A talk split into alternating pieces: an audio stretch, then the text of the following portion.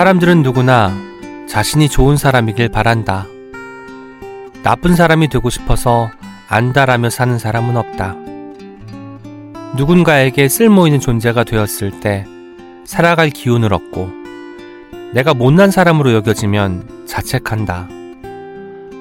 이 사람이랑 있으면 내가 좀 괜찮은 사람이 된 것 같아. 라는 감정은 관계에 있어 매우 중요한 지점인데 반대로 이 사람과 대화하면 내가 자꾸 나쁜 사람이 돼. 같은 감정으로는 결코 좋은 관계를 만들어갈 수 없다. 사람의 죄책감을 건드리는 관계는 서로에게 상처를 준다. 반면 나를 더 좋은 사람으로 성장하게 만드는 사람은 자꾸 보고 싶다. 그로부터 얻은 에너지를 나도 누군가에게 주고 싶은 마음이 든다.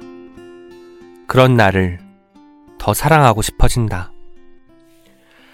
안녕하세요. 오은영 기종기 오은입니다. 엄지 작가님의 책 까다롭게 좋아하는 사람에서 한 대목을 읽어드렸습니다. 사람을 깊이 관찰하는 사람, 사소한 것까지 섬세하게 헤아리는 사람, 그렇게 분명하고 까다롭게 좋아하는 마음을 품는 사람. 저는 엄재 작가님을 그런 사람으로 기억하고 있습니다. 책이라웃의 영원한 프랑스와 엄님, 태도의 말들로 꾸준히 사랑받는 엄재 작가님. 그분이 오랜만에 책이라웃에 오셨습니다. 오늘 책이라웃 오은 연기종기에 까다롭게 좋아하는 사람을 쓰신 엄재 작가님 모시고 작가님이 오래 지켜보고 정확하게 이해하고 신중하게 좋아하게 된 사람들에 관해서 이야기 나누겠습니다. 청취자 여러분, 많은 기대 부탁드려요. 예스24가 만드는 책읽아웃은 격주로 오은의 옹기종기와 황정은의 야심한 책이 방송됩니다. 목요일에는 저자를 모시고 이야기를 나누는 인터뷰 코너. 금요일에는 한 권의 책을 깊게 파고드는 시간을 가집니다. 해시태그 책이라웃을 달아 의견을 남겨주세요. 꼼꼼하게 듣겠습니다. 우리 함께 읽는 우리 함께 있는 시간 책이라웃 문학도서관 소전서림의 독서 모임 소전 독서회 봄 시즌 참여자를 모집합니다. 이번 시즌에는 더욱 다채롭고 흥미로운 모임들이 준비되어 있다고 하니까요. 싱그러운 봄날 소전 독서의 매력에 퐁당 빠져보시기 바랍니다. 소설 쓰기의 매력에 빠져보고 싶다면 정용준 소설가와 함께하는 짧은 소설 쓰기 워크숍. 헨리 제임스 매력에 빠져보고 싶다면 황보유미 소전서림 관장과 함께하는 헨리 제임스 읽기. 문학 잡지 매력에 빠져보고 싶다면 백다음 악스 편집장과 함께하는 문학 잡지 읽기. 그림책의 매력에 빠져보고 싶다면 김지은 아동 청소년 문학 평론가와 함께하는 어른을 위한 그림책 읽기. 소리내어 읽는 희곡 매력에 빠져보고 싶다면 신유진 번역가와 함께하는 텍스트 극장. 소설로 여행하는 매력에 빠져보고 싶다면 유상훈 민음사 편집자와 함께하는 소설로 떠나는 Grand Tour. 세상을 사유하는 매력에 빠져보고 싶다면 한소범 한국일보 기자와 함께하는 우리 시대 가난 읽기까지. 소전 독서의 봄 시즌 모임의 자세한 내용은 소전서림 인스타그램과 소전서림 앱을 통해 확인할 수 있다고 합니다. 다가오는 봄날 다양한 문학의 매력에 빠져보시기 바랍니다. 이 광고는 소전서림이 함께합니다.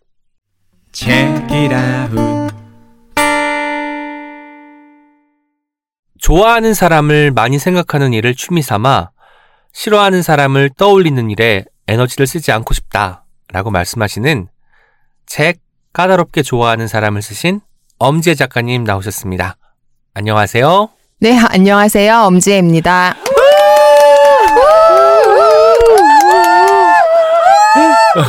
어, 이거 편집하지 말아주시고요. 네, 역대급 환호성이 터졌고요.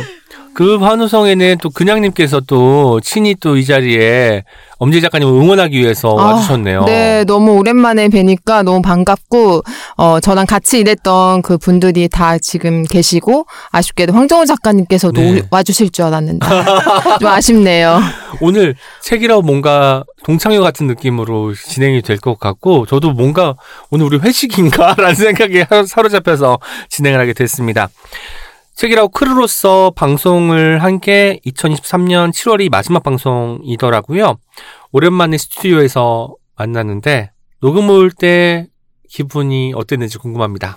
예, 1년도 안 됐는데 되게 오래된 것 같고, 음, 되게 그 여의도만의 특별한 그 담배 연기와 그 약간 정치 당사들에서 아. 풍기는 그 공기 냄새가 있는데 네, 그걸 네. 오랜만에 맡으니까 아, 만감이 교차했습니다. 아. 네. 뭐 그래도 익, 1년 정도 됐지만 이 동네가 익숙해서 뭐 지하철 내려서 걸어오는 길은 너무 익숙하지 않던가요? 엄청 익숙했죠. 어. 광흥창역에서 내려서 버스 타고 왔거든요. 네. 예, 근데 제가 이제 휴직 때 그 운전 연습을 많이 해가지고 네. 이제 주차도 조금 하거든요. 음. 그래서 차를 가지고 올까 좀 새로운 기분으로 게스트들은 주차권을 주잖아요. 네, 네, 그렇죠. 그 전에는 저에게 주차 공간을 주진 않았던 회사니까 그래서 아 오늘 게스트니까 내가 차를 가지고 와볼까 하다가 그냥 똑같은 루트로 와봤는데 네 재밌었습니다. 네, 그렇군요.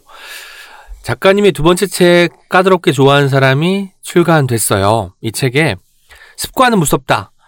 제작진의 자리에서 물러났지만 매주 목 금요일이 되면 팟캐스트 앱에 접속해 새로운 에피소드를 챙겨 듣고 청취자 댓글도 읽는다.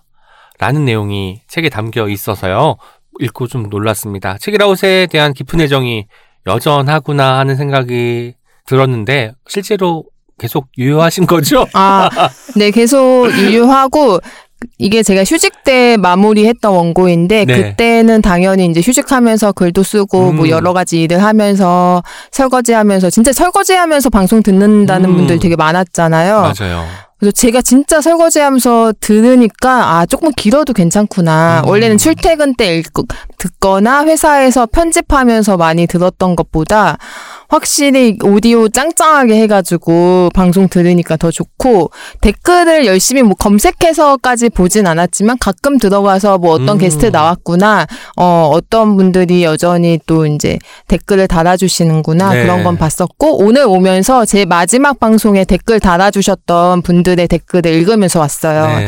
근데 몇 분들의 그 댓글에 제가 되게 이제 감사함을 얻었던 음. 것들이 몇 개 있는데 그거를 다시 읽으면서 세계라웃에 대해 어 억지로 떼냈던 그 뭐 어 그런 마음들을 다시 약간 붙이고 네, 왔습니다. 네. 네. 다시 붙은 마음으로 진행하기 때문에 오늘은 책이라웃에 대한 애정도 뿜뿜하고 또 새 책 까다롭게 좋아하는 사람에 대한 애정도 많이 묻어나는 방송이 되지 않을까 싶습니다. 구정이 지난 지 얼마 안 됐잖아요. 저는 아직도 그래서 이제 새해라고 우기는 중이에요. 물론 새해 결심했던 것들이 다 무산되면서 아직은 3월이 오지 않았으니까 봄이 되기 전이니까 이제 새해라고 우기는 중인데 우리 함께 했던 어떤 책임 방송 때 항상 1월 첫 방송에는 새해 계획을 이야기하는 시간을 가졌잖아요. 오늘 똑같이 엄지 작가님이 올해 이루고 싶은 계획 같은 게 있는지 듣고 싶네요. 네, 저는 이제 3개월 단위로 미래나 계획을 세우는 편이어가지고 올해 계획은 딱히 세운 건 없었고 근데 오면서 이제 질문지를 봤으니까 생각을 해봤는데 제 책에도 그 제가 최민수 씨 아내 강주은 씨 얘기를 실명으로는 안 했지만 손해 보는 사람에 대해서 쓴 글이 있거든요. 그래서 네. 올해는 좀 손해를 많이 보자 의도적으로 음. 그러니까 사람의 관계든 뭐 물질이든 약간 어좀 이렇게 너그러운 사람이 되고 싶다는 마음을 들었었고 며칠 전에 몇 달 동안 연락이 없던 분한테 뭔가를 요구하는 그 연락을 받았는데 음. 흔쾌한 마음이 좀 들더라고요. 정말 놀라긴 했지만 그냥 좀 아 손해 보기로 했으니까. 손해보기도 했으니까 나는 그냥 이, 아, 좀 의외인데 하지만 그냥, 예, 손해보는 마음으로 뭔가 누군가가 요구했을 때좀 음. 이렇게 퍼주거나 약간 이런 행동을 많이 하는 한 해였으면 좋겠다는 마음을 요즘 갖고 있어요. 방송 들어가기 전에 임금 체불이 있다고 이야기를 하셨는데 네. 그것도 이제 그거는 안 보고 싶어요. 제가 정말 휴직 때 이제 개인적인 이제 작가로서 활동했던 네. 어, 작은 일이 있었는데 처음으로 제가 프리랜서의 삶을 경험해 본 적은 없지만 주변에 음. 프리랜서 분들이 워낙 많으니까 그런 생각들을 많이 하면서 역시 나는 회사에 다녀야 되는 사람이야 이러면서 네. 이제 이직을 한 건데 네, 그거는 그래도 3월에 결단을 좀 내리고 싶습니다. 네, 손해를 보고 싶지만 그래도 손해를 본다는 건 내가 결정해야 되는 거잖아요. 그쵸. 내가 설정 손해 보기로 결정을 하는 것인데 이거는 이제 정당한 임금을 받아야 되는 것이니까 네. 이것만큼 손해 볼 수 없다. 그럼요. 손해 볼 때 조차 선을 긋는 사람입니다. 그렇죠. 네, 그 원칙 아주 멋있습니다. 엄지 작가님은 훌륭한 인터뷰어라는 생각이 들어요. 오늘은 인터뷰이로서 이 자리에 앉아 계신데요. 제가 뭐 채널S 기사들도 최근에 찾아보면서 아 이런 질문을 던지다니 이수지 작가님 걸 다시 읽으면서 뭔가 너무나 이 대화가 이 핑퐁이 너무나 아름답다는 생각이 들었던 기억이 납니다. 본격 토크- 토크에 들어가기 전에 작가님이 생각하는 인터뷰의 매력 인터뷰 이래서 좋다 하는 게 있을까요? 사실 저는 이제 저도 한 5년 넘게 책이라웃이라는 방송을 통해서 인터뷰를 하고 있기 때문에 저도 말할 수 있는 부분이 있지만 더 오랫동안 인터뷰를 해오신 분의 어떤 음성으로 인터뷰 매력을 듣고 싶습니다. 그러니까 인터뷰의 매력은 1대1로 새로 만났을 때 그 사전 질문지를 서로 왔다 갔다 이제 교류를 하잖아요. 네. 그때 나오지 않았던 새로운 얘기를 음, 서로가 되게 흥미롭게 나누는 그 순간이 되게 좋은 음. 것 같아요. 저도 휴직하고 이제 이직을 하면서 이직해서도 서면 인터뷰 위주로 하다가 네. 대면 인터뷰를 계속 안 하다가 루시드 폴님을 오랜만에 음.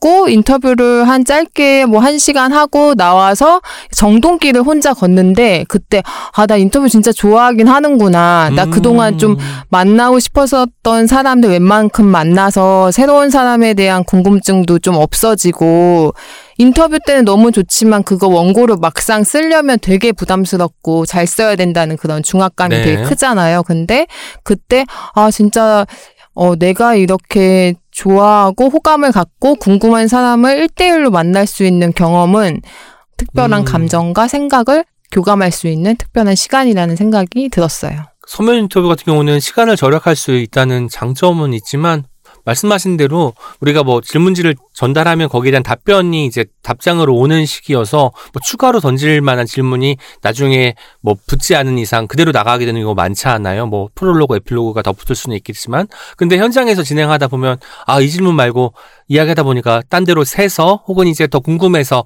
물어볼 수 있는 여지가 생겨서 그것 때문에 드러났던 새로운 면모 같은 것들이 인터뷰의 매력이라고 하시는 거죠. 네, 맞아요. 오늘도 그런 매력이 좀 네. 많이 발산되는 시간이면 좋겠습니다. 네.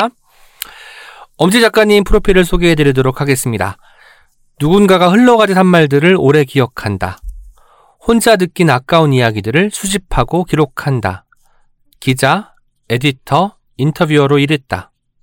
예스24에서 채널S 책읽아웃을 만들었고 현재 미디어 플랫폼 얼룩소에서 에디터로 일하고 있다. 에세이 태도의 말들, 공저로 혼자 점심 먹는 사람을 위한 산문, 돌봄과 작업을 썼다. 네, 이렇습니다. 이게 첫 문장부터 조금 많은 분들이 경계를 하실 수도 있을 것 같아요. 누군가가 흘러가듯 한 말들을 오래 기억한다. 그러니까 이런 사람들이 있어요. 저도 친구들 중에 너 그때 그런 적 있잖아. 하면 내가? 일단 마음에 벽부터 치는 거야. 그럴 리가 없고 좋은 이야기가 아닐 것 같으니까. 근데 흘러가듯 한 말이라는 거는 이 사람이 어떤 의도를 담고 한 게 아니라 그냥 자기도 모르게 지나가듯이 한 말 혹은 자주 쓰는 버릇처럼 한 말일 수 있잖아요.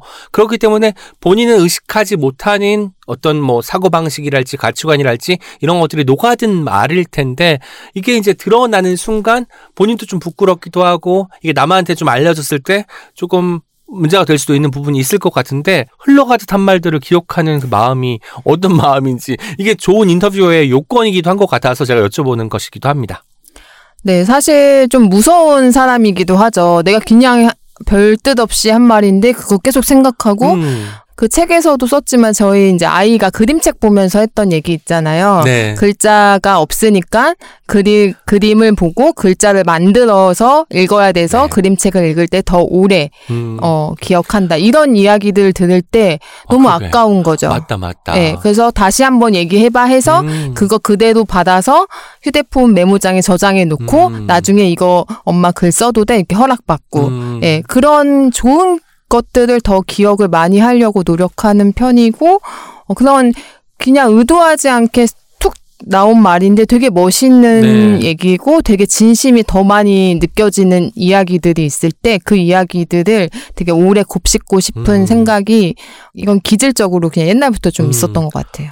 작가님께서 직접 까다롭게 좋아하는 사람이 어떤 책인지 소개해 주시는 시간을 갖도록 하겠습니다. 이 책 어떤 책이죠?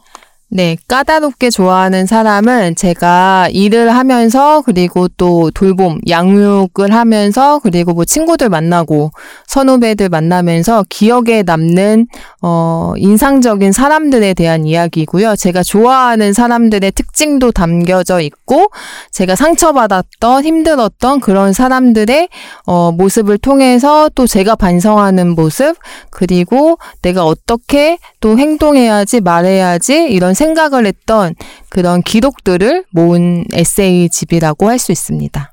네. 좋아한다고 할 때 우리는 무조건 호오에서 호불호에서 호만 가지고 쓸 것 같지만 호를 이야기하기 위해서는 오, 불호를 같이 이야기할 수밖에 없는 것 같더라고요. 저도 그래서 이 책을 읽으면서 좋아하는 것을 이야기하기 위해서는 내가 좋아하지 않는 것도 직면할 수밖에 없겠구나. 그것을 통해서 내가 어떤 사람인지가 분명해지기도 하겠구나라는 생각을 하게 됐습니다. 이 까다롭게라는 단어를 전 처음 보고 엄재 작가님하고 너무 찰떡같이 네. 달라붙는 거예요. 네, 뭐 취향부터 그런- 시작해서 네. 쉽게 마음을 내어주지 않는 이런 면모 정말 뭔가 차가운 도시 여자 같은 느낌이 드는 사람이잖아요. 예, 옛날 스타일의 네. 또 수식어를. 작가도 그렇지만 작가와 독자는 닮는다는 이야기도 있잖아요. 왠지 이번 책과 관련해서 까다로운 후기, 까다롭게 뭐 까다, 까다롭다는 말이 나쁘다는 게 아니라 정말 정밀, 정밀하게 들여다보고 까다롭게 남긴 후기도 있었을 것 같기도 하거든요. 제 책을 낸 뒤에 특별히 기억 속에 남았던 리뷰가 있다면 소개 좀 부탁드리겠습니다. 네, 첫 번째 가장 먼저 리뷰를 준 친구가 있어요. 태도의 말들 썼을 때도 가장 먼저 음. 책을 읽고 리뷰를 써준 친구인데 그 친구가 까다롭게 좋아하는 사람 읽고서 아 지혜야 미안하다. 너가 3년 전에 회사 근처 스타벅스에서 만나서 내가 너한테 책 언제 나오냐고 물어봤는데 네가 어, 마음이 따뜻한 상태로 써야 되는데 그렇게 쓰지 못해서 못 쓰고 있다고 얘기를 했었는데 음. 그때 마음을 내가 이 책을 읽으면서 알게 됐다. 자기가 외국에 있어서 연애하느라 바빠서 너 신경 못 써준 것 같은데 이 책 읽고 미안하다는 얘기를 듣는데 너무 이제 울컥했고 음. 사실 위로도 많이 해줬고 그 네. 친구가 미안해 해야 할 만한 일은 전혀 없는데 책에도 썼지만 약간 내가 사과받아야 될 대상이 아닌 사람 한테 대신 사과 받는데도 되게 위로가 되더라고요. 음. 그 리뷰도 되게 좋았고 또 남편 회사에서 그 사장님과 그 간부급들이 제 책을 우연히 알게 돼서 읽으신 거예요. 오. 읽고선 저희 남편한테 카톡으로 너 결혼 잘했다. 아. 그렇게 얘기를 하신 거여서 너무 놀래가지고 근데 사실 책에 뭐, 뭐 좋은 얘기가 막 이렇게 따뜻하고 막 좋은 얘기만 있는 것도 아니고 제가 힘들었던 얘기들도 네. 많아서 좀 약간 나를 좀 예민하고 까다롭고 이렇게 생각을 할 수도 있다고 저는 항상 생각을 하고 사는데 그런 리뷰를 남편이 처음으로 자기 지인한테 아내에 대한 이야기를 들은 거예요. 그래서 그걸 캡처해서 저한테 보내주는데 오. 되게 이제 남편이 시- 진심으로 뿌듯해 하더라고요. 그래서. 남편분 입장에서는 뿌듯할 만 하죠. 이 까다롭게 좋아하는 사람이 까다롭게 고, 고른 사람이 아, 본인이니까 그쵸. 까다롭게 좋아하기로 마음 먹은 사람이니까 네. 뭔가 당연히 나는 기쁠 것 같은데. 네, 그래서 예, 기쁘고 그러니까 뭐 네가 이제 남편이 이제 성품이 좋은 게 너가 그런 성품 때문에 되게 현명한 아내를 만난 것 같다. 음. 이런 칭찬을 해줘서 기뻤고 또 세 번째는 그 김경민 작가님이라고 페이스북에서 이제 왕래를 하는 작가님이 네. 계신데 그분이 어 제 책을 읽고 되게 이제 평 리뷰를 써주셨는데 네. 되게 어 글이 너무 좋았어요. 음. 그분이 예전에 태도의 말들 나왔을 때도 자기가 태도의 말들이라는 책을 쓰려고 이렇게 기본 원고를 쓰고 있었는데 저장해 놓은 상태였는데 태도의 말들이 나와서 깜짝 놀랐다. 그리고 나는 평소에 태도보다 그러니까 진심보다 태도라는 생각을 하고 있었는데 그 책에도 그 이야기가 나와서 되게 놀랐는데 이번 되게 글 잘 쓰시고 되게 네. 멋있는 분이시거든요. 이제 교사를 하시다가 이제 작가로 주부로 살고 계시는데 그분의 리뷰를 보고서 약간 아, 내가 이런 솔직한 이야기를 써도 될까 이런 걱정했던 마음들이 조금 녹아들였고 마지막은 책이라우 청취자분 중에서 좀 친해진 분이 있어요. 그분이 이제 제 책을 읽고서 장문의 메일을 주셨는데 제가 이제 책에서 아, 나 이런 에피소드를 써도 될까 막 이런 고민할 때 네. 되게 많이 도움을 받고 그분이 이제 전직 편집자이시기도 음. 했거든요. 그래서 그분이 이제 조언도 많이 해주셨어요. 그래서 이 책을 다 읽고서 어, 지혜님한테 더 다가오는 사람이 있을 것이고 그렇지 네. 않은 사람도 있을 건데 어, 토닥토닥 해주는 사람들만 만나라 이런 음. 이야기 해주시고 어, 얼마나 힘들었고 좀 이제 고생했던 것들도 알만한 사람들은 다 알 거다.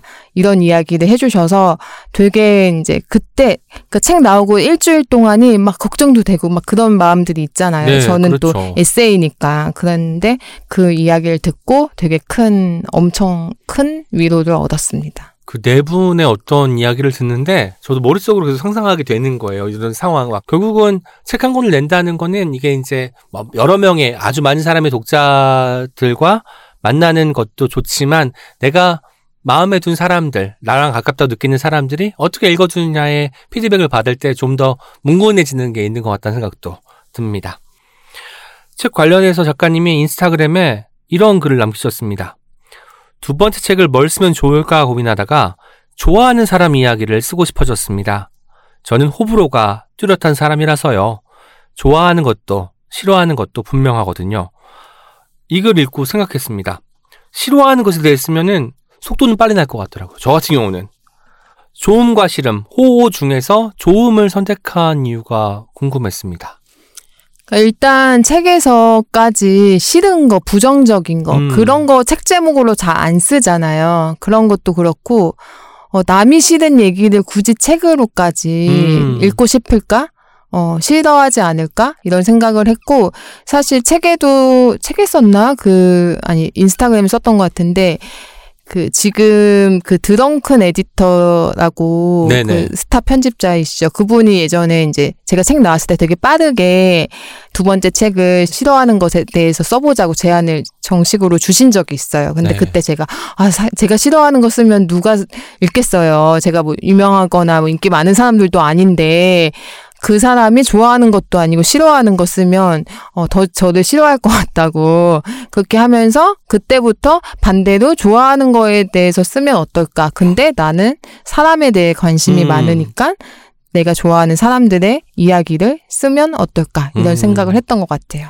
그 사람의 관심이 있으니까 확실히 인터뷰를 하게 되면서 마음을 열어 젖히는 일이잖아요. 그때그때 발견되는 뭐 미디어에서 비추어지는 혹은 지금까지 소수의 사람들만 알고 있었던 이 사람의 매력 같은 것들을 길어 올리는 작업을 했기 때문에 훨씬 더 용이한 작업일 것 같은데 생각만큼 원고 진도가 잘 안 나갔잖아요. 저 어떤 책임 같이 저희 해결하고 그쵸. 같이 진행할 때도 네. 계속 책상에 앉아 계시는데 진도가 잘 안 나간다고 고민을 굉장히 많이 하셨던 기억이 납니다. 네, 맞아요. 그러니까 제가 글의 챕터 보면 뭐뭐 하는 사람으로 61개를 썼는데 사실 그 타이틀은 한 90개를 예전부터 썼어요. 엑셀에 그냥 코로나 직후 직후부터 개인적으로 좀 힘든 어 일들이 계속 터지면서 아 내가 이렇게 불안정하고 막 걱정이 많고 힘든데 그 마음 상태에서 내가 막 따뜻하고 좋고 영감 음. 있고 고, 사람들이 공감할 만한 이야기가 써지지가 않아서 정말 음. 그 마음이 좀 좋고 평안할 때 써야 되지 않나 이런 싶은 생각이 들어서 쓰다가 멈추고 쓰다가 멈추고 억지로 나오는 글 같고 그러면 그냥 또 날려버리고 네. 이랬던 시간이 되게 길었어요. 그러니까 아까 이제 좋아하는 거 싫어하는 것 중에 좋아하는 것을 고를 수밖에 없는, 없는 것은 싫어하는 이야기를 누가 책에서까지 보고 싶겠냐 이 마음이어서 그때 그 마음 상태로는 좋아하는 것에 대한 이야기를 온전히 담아낼 수 없었다라는 얘기로 들리고요. 제가 아는 엄지혜라는 사람은 제가 이제 6년째 알고 있잖아요. 엄지혜 작가님을요. 작은 것 하나하나까지 다 기억하고 헤아리는 사람이에요. 인스타그램에 기억력이 좋아서 메모를 안 해도 다 기억합니다. 라고 올린 문장을 보고, 아, 이 타고난 재능에 노력까지 더해지니까, 뭐, 두 손 두 발다들 수밖에 없구나, 라는 생각을 했는데요. 기억력이 좋아서 좋은 점, 물론 많겠지만, 저는 힘든 점도 있을 것 같아요. 어때요? 어, 힘든 점 되게 많고 피곤하게 사는 스타일이죠. 사실 피곤하죠. 머릿속에 네. 항상 저는 아, 내일 뭐 해야지. 아 다음 주에 이거 마감 있지. 다음 주에 이 약속 있지. 다음 주에 요거 녹음 있지. 이런 생각들을 머릿속에 항상 하고 다니니까 다이어리를 안 써도 상관이 없는 거거든요. 그래서 오늘은 저희 아이 스케줄이 네개였어요 도서관에 가서 강연을 네? 강의를 네. 듣고 돌봄 점심에 가서 밥을 먹고 그다음에 영화관에 갔다가 친구네 집에서 역사 수업을 듣고 축구 하고 노는 이런 거를 머릿속에서 그, 그 방학이 되고 매 학기가 되면 그거를 시간표를 정해서 그것도 하면서 저의 또 일상, 개인적인 일상, 또 시- 살림, 또 회사 일 이렇게 하는 건데 피곤하고 힘들죠. 근데 내가 해야 할 일을 항상 머릿속에 돌리는 스타일이에요. 그래서 저도 이게 남편도 사실 아, 너 좀 생각 좀 그만해라 이런 얘기 진짜 음. 많이 하거든요. 근데 그냥 생각을 내가 제어할 수는 없잖아요. 네, 그래서 그 떠오르는데. 그쪽 제가 또 약속에 또 철저하고 책임감이 있는 편이니까 막 놓치면 안 되고 지각하면 안 되고 막 누가 내 그 답변을 기다리는 것 같으면 막 음. 초조해지고 카톡 일 절대 없는 스타일. 네. 전체 카톡도 한 번에 쭉 보고 그래도 일은 지워버리는 스타일. 아, 그런 스타일이에요.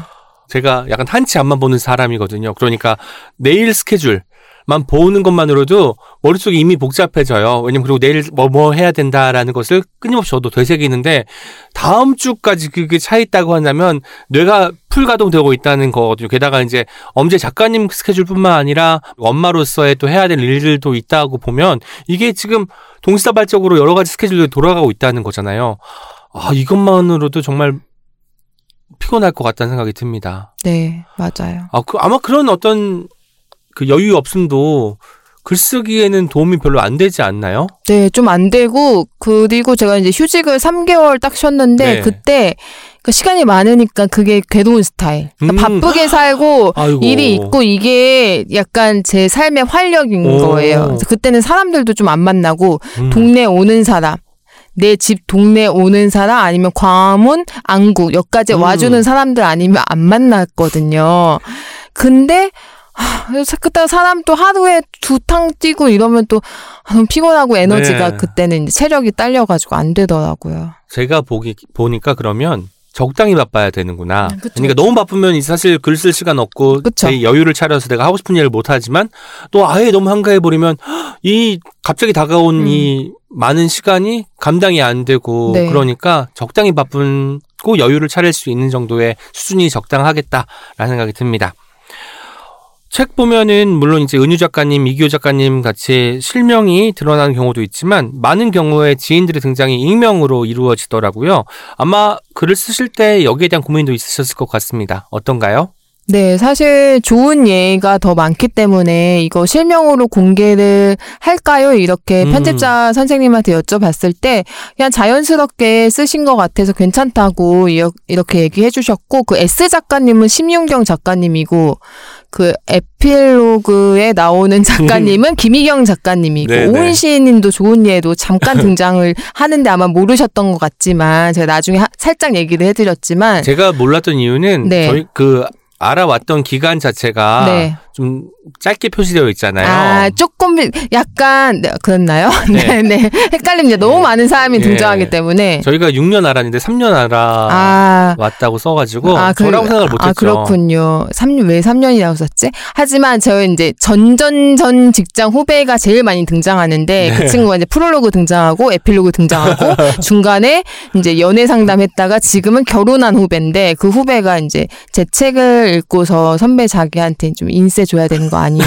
너무 많이 등장한다. 그리고 자기가 이제는 제 앞에서 말을 못 하겠다고 음. 또 이거 좀 쓰실 거예요? 막 이러더라고요. 그래서 밥을 한 끼 사시면 되겠네. 예, 밥을 그 태도의 말들 썼을 때도 되게 이제 맛있게 사줬고 네, 이번에도 네, 사줘야죠. 네. 아 그렇군요. 그러면 어, 많은 사람이 등장하지만 여러 번 등장하는 사람도 있는 있죠, 그런 있죠. 책이겠네요. 맞아요. 저는 어쩌면 우리가 사실 엄지혜 작가님 같은 경우는 저희 책이라웃 그 크루뿐만 아니라 청취자분들이 워낙 심리적으로 친연성 있게 느끼는 사람이어서 왠지 우리가 자주 만나게 되면 목소리를 통해서건 뭐를 통해서건 이 사람과 가까운 느낌이 들어서 왠지 여기 나오는 사람들도 내가 아는 사람일 것 같고 음. 상상하게 보게 되잖아요. 저도 왠지 책 읽으면서 자꾸 내가 아는 사람인가? 음. 그 사람인가? 음. 뭐 난가? 난가 한 경우는 없었습니다. 3년이었기 때문에 그렇습니다. 아, 네. 네.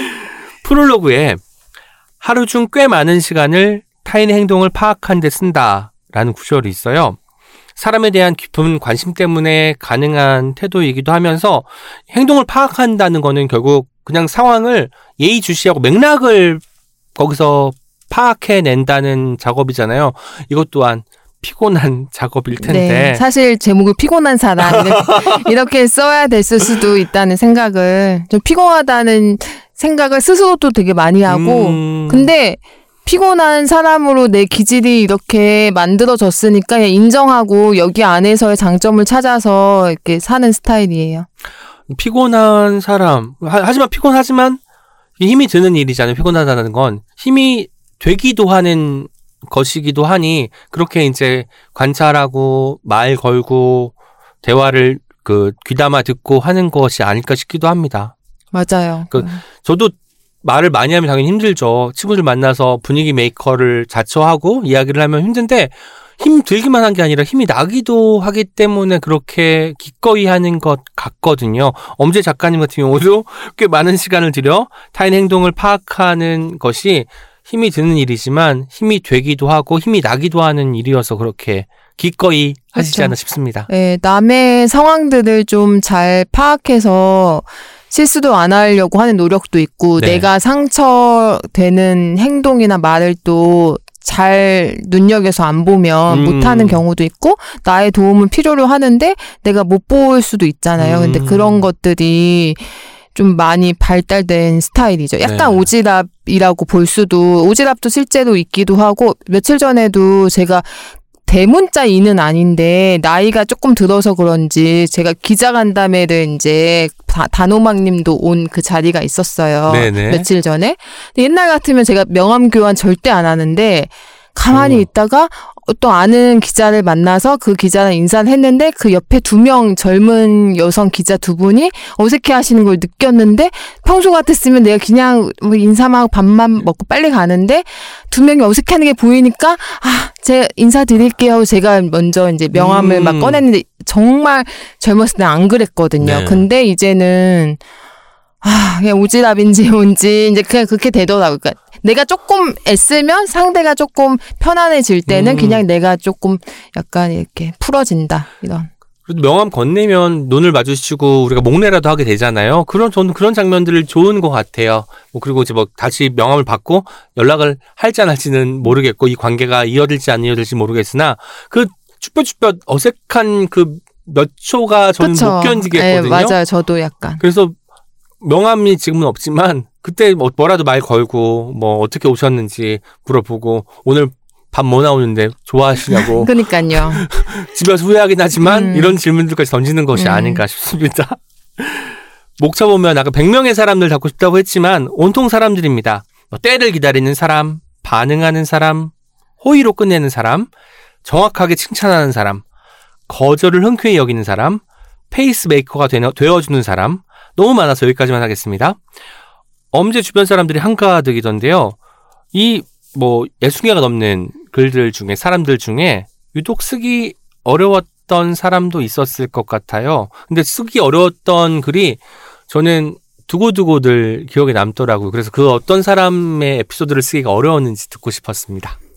어, 쓰기 힘들었던 거 사실 많긴 한데, 조금, 조, 칭찬하는 얘기가 아닌 얘기들도 음. 몇개 있거든요. 많진 않은데. 그래서 특정화되지 않기 위해서 여러 가지 이제 장치를 하긴 했지만, 다 이제 제가 경험한 얘기니까 그런 얘기 쓸 때 힘들었고, 이거를 내가 얘기하는 게 나의 또, 작가로서 저자로서의 이미지에서 음. 마이너스가 되는 이야기이기도 할 것 같은데 내가 네. 이걸 하는 게 맞나?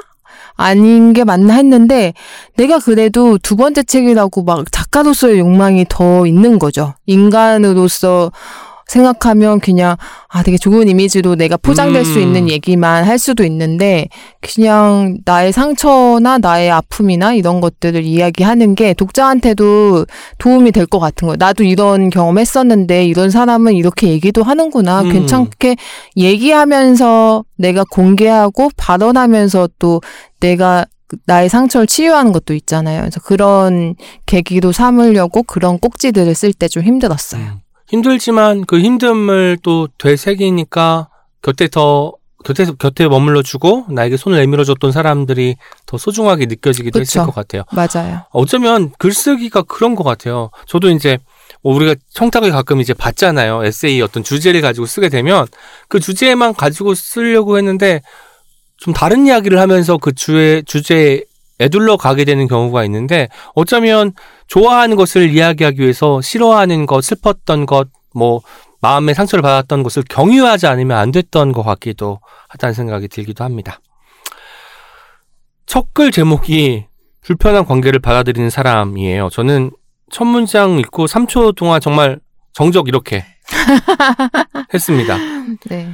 많이 내게 좋은 사람이 되고 싶은 사람을 나는 좋아하지 않는다. 저희 예전에 어떤 책임에서 뼈 때리는 책 했잖아요. 그 뼈 때리는 책에 등장할 것 같은 문장인 거예요. 얼, 얼굴이 벌개지기도 했고. 이어지는 문장은 이렇습니다. 나쁜 사람에게는 나쁜 사람이 되어야 진짜 좋은 사람이 아닌가? 당연히 고개가 끄덕여지는 말이지만 또 이렇게 사는 일이 쉽지는 또 않은 것 같아요. 저는 왠지 이 첫 문장에서 까다로움의 비밀을 본 것 같았습니다. 태생적으로 누군가나 무언가를 잃을지도 모른다는 가능성을 안고 있는 말이 까다롭다라는 말 같더라고요. 작가님은 어떻게 생각하시나요? 네, 저는 이렇게 사람들한테 자, 모든 사람한테 잘해주는 사람들이 있잖아요. 만약에 10명한테 잘해주는 사람, 똑같은 사랑을 근데 그런 사랑을 제가 받고 싶지 않은 욕망이 있는 사람인 거죠. 특별한, 나를 좀 특별하게 생각하는 사람들한테만 사랑받고 싶은? 막, 다른 사람들의 사랑도 받아도 되지만, 그냥 나의 장단점을 다 알고 좋아하는 몇몇의 소수가 나에게는 그, 뭐, 더 많은 숫자보다 더 소중하다는 생각이 들고, 사실 저는 인간에 대한 욕심이 있는 사람들을 뭐 학창 시절 때부터 그런 걸 되게 예민하게 봤던 것 같아요. 그러니까 3학년 때, 사, 음. 초등학교 때도 친구들이 자기 인기 얻으려고 뭐 사주는 애들 있었잖아요. 네. 근데 4학년 때인가 어떤 친구가 저한테 저 이렇게 막 용돈이 없지도 않은데 막 3천 원짜리 핀을 사주면서 저한테 막 어필을 하는 거예요. 음. 근데 나는 이 핀은 갖고 싶긴 한데 얘 그 의도가 느껴지는 거죠. 음. 그 3학년, 4학년 때 그. 머리 속에서도 그 시장에 그 핀 가게 앞이 아직도 생각나요. 그 친구랑 이제 제가 음. 아, 쟤는 나이가 진짜 좋아서가 아니고 자기가 사랑받고 자기가 어떤 친구랑 친해지고 싶은 그걸 되게 서툴게 한 다. 하지만 그 안 쓰럽기도 음. 하면서 하지만 난 얘랑은 좀 아닌 것 같아. 거리를 두고 네네. 이런 것들이 있는데 음, 물론 어떤 사랑도 뭐 100% 진심이 뭐 의도가 있는 사랑도 있고 의도가 있는 뭐 어떤 행동도 있지만 저는 좀 음, 더 진짜 같은 그런 음. 사람들과의 관계와 그런 감정을 되게 어 소수 교류하고 싶은 그 마, 욕망이 좀 큰 사람인 것 같아요. 아, 그러니까 내 사람이다 하는 사람에게 사랑을 받고 싶은 마음은 있어도 네. 많이 내게 뭐 관리 대상이 되고 싶지 않은 어. 욕망이 되게 큰. 내가 별로 좋아하지도 않은 사람이 네. 나 사랑해 준다고 해서 특별히 마음이 움직이거나 하지 네, 않는다는 그리고 거죠. 약간 의도 있게 나의 쓸모가 있을 때가 있잖아요. 음. 나의 쓸모를 의도적으로 어, 생각하고 다가오는 음. 사람들을 저도 사회생활하면서 많이 경험하잖아요. 그런 거 딱 느끼면 이 사람한테는 아, 이 사람이 한 거에 대해서만 이제 나도 리액션하고 한다. 근데 내 쓸모가 다다랐을 때 그 사람이 딱 돌아서는 그런 것들 볼 때 있잖아요. 음. 그런 거 볼 때 그걸 내가 일찌감치 눈치를 채서 상처를 덜 받자. 음. 이런 이런 욕망이 좀 있는 네. 거죠. 말씀해 주신 거 들으니까 제가 예전에 뭐 초능력 이런 이야기를 누구랑 하면서 뭐 정말 다양한 능력들이 있지만 과거의 어떤 한 순간에 가는 걸 이야기한 적이 있어요. 하지만 내 이, 내가 겪은 일이 아니라 다른 사람이 이야기해 줄 때 나만 갔다 올 수 있는 거예요. 왠지 그 핀을 받았나 안 받았나 그 현장에 갔다 오고 싶은 마음이 불쑥 들기도 했습니다. 엄지혜 작가님은 3,000원짜리 급핀을 받았던 것 같아요. 느낌상 받았던 것 같아요. 내가 거절할 또, 또, 거절하면 걔도 상처잖아요. 네네. 그래서 받았던 것 같아요. 왠지 좀 인간미 있는 게 내가 얘안 좋아하는데 그 어린 마음에 예쁜데 이거는 받고 싶은데 해서 이제 가졌을 것 같다는 생각이 드니까 더욱더 매력적인 마음이 들기도 합니다. 돌보는 사람. 아, 이글은 엄재 작가님이 쓰길 참 잘했다라는 생각이 들기도 했어요. 돌봄에 지속적으로 관심을 기울여 온 게 느껴지기도 했고요. 예전에 돌봄과 작업 그 책 나왔을 때 부토크에서 이런 말씀 하셨습니다. 저는 좋은 책을 쓴 작가를 만나면 이 작가가 어떤 사람이어서 이런 글을 쓸 수 있었을까 가 제일 궁금해요. 작품에 대한 해석은 독자의 몫이고 평론을 읽어도 되잖아요. 하지만 작가가 어떤 마음으로 어떤 환경에서 이런 글을 쓸 수 있었는지는 질문을 해야 알 수 있죠. 문득 저희 어떤 책임 시간에서 엄마들을 위한 책을 바지런히 소개해 주었던 프랑스 엄님이 떠오르기도 하는데 돌봄에 있어서 가장 중요한 마음 어떤 것인지가 궁금해졌습니다. 그러니까 돌봄을 내가 이제 해주는 입장일 때가 지금 현재까지는 이제 더 많긴 한데, 어, 하면서 내가 배우는 게 충분히 있고, 내가 할 수 있어서 감사한 것도 되게 있는데, 보통의 내 노동과 내 시간과 네. 내 이제 지갑을 열면, 내가 약간, 어, 시해한다고 생각하는 음. 그런 마음이 있는데, 그럴 수 있는 상황인 거에 대한 감사함을 좀 가져야 되지 않나 네. 이런 생각도 하고 내가 아이를 양육하고 뭐 부모님을 챙기고 남편을 챙기면서 어 내가 성장하는 것들 내가 보지 못 내가 만약에 케어하는 사람이 아무도 없었다면 보지 못했던 것들을 내가 볼 수 있는 것도 어 되게 감사한 거고 음. 기쁨이다 이런 생각을 하고 하지만 내가 이거 해줬으니까 너도 해줘 나중에 음, 아니면 보상 이런 걸 바라지 말았으면 하는 마음을 지금부터 되게 가지려고 노력을 하고 살고 있어요. 그 인지상정이란 게 어쨌든 사람이 내가 뭘 베풀었으면 그만큼까지는 아니더라도 어느 정도 보상으로 받고 싶어 하는 게 있잖아요. 네. 아무리 내가 품이 넓은 사람이라고 하더라도 어느 순간 나는 쟤한테 저렇게 잘해줬는데 쟤는 나한테 저렇게 해? 라는 생각이 들 때가 있을 테니 그걸 최대한 어쨌든 억제하고 그 케어하려고 하는 마음이 있어야 조절될 수 있는 것 같기도 합니다. 저는 돌봄 생각하면 이제 해주는 것이 아니라 그냥 하는 것으로 좀 가뿐하게 만들 때 좀 나은 것 같아요. 해준다는 말은 내가 정말 뭔가 좀 음. 더 높은 사람이거나 대단한 사람이 된 것 같은 착각을 불러일으키는 그 태도더라고요. 그렇기 때문에 그냥 하는 것 중에 하나라는 식으로 좀 단순화시키는 경향도 필요하지 않을까라는 생각을 해봤습니다. 정확하게 칭찬한 사람이라는 제목의 글을 읽었을 때는 이게 까다롭게 좋아하는 사람이랑 맞닿아 있는 사람 같았어요. 왜냐면 저는 뭐 그냥 좋아. 오늘 그냥님 와 계시지만 이런 네. 말도 많이 하지만 이러 이러해서 좋아라고 구체적으로 이유를 말하는 사람이 정확하게 칭찬하는 사람이라는 생각이 들어요. 근데 사실 정확한 이유를 찾기 어려울 때도 많아요. 그럼 우리가 음식점에 갔는데 뭐 인생 음식점인데 맛으로는 뭐 한 7, 8위 정도야 개인적으로. 뭐 분위기도 그렇게 뭐썩 제일 좋지는 않은데 왠지 모르게 끌리는 어떤 것 때문에 1위가 되는 경우가 있을 수 있잖아요. 누군가를 좋아하는 것도 비슷한 것 같아요.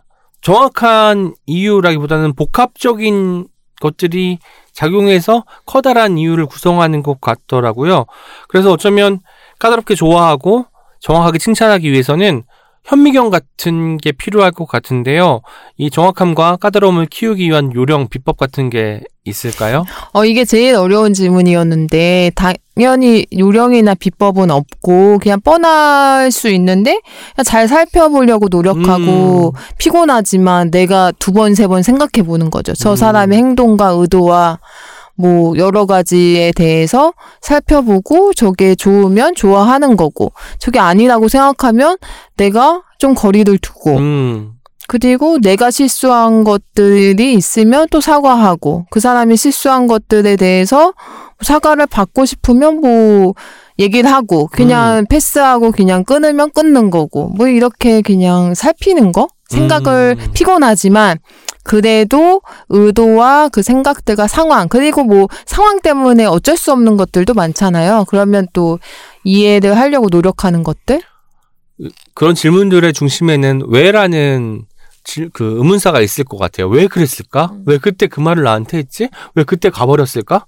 근데 이 저는 그, 그 생각하는 입장에서는 그 왜 때문에 엄청나게 많은 그 의문 부호들과 말풍선들이 생겨나기 마련이잖아요. 계속 떠오르는 건 어떡해요. 그리고 그 당시엔 또 물어볼 수 없었던 것도 많잖아요. 그래서 뭔가 때를 기다려야 되는 사람일 수도 있겠다라는 생각이 들었습니다. 네, 맞아요. 이 데이터들이 쌓이고 쌓여야 뭔가 그쵸. 보이는 네. 게 있는 것 네, 같더라고요. 음.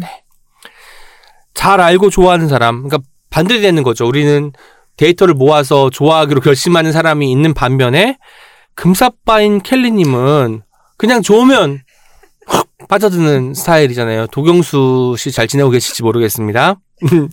근데 누군가를 정확하게 아는 일이나 실체를 파악하는 일은 그 좋아하는 입장에서 뭐 이게 물론 팬과 연예인의 관계가 아니라 할지라도 좀 피하고 싶기도 한 것 같아요. 저는 너무 다 속속들이 알게 되면 이 사람이 매력적이기도 하지만 뭔가 내가 뭐 공유하지 않아도 될 것 같은 것들을 함께 안고 가는 기분이 들기도 하고 그런 과정에서 어떤 환상, 어떤 기대 이런 것들이 좀 깨지는 경험도 하는 것 같아요.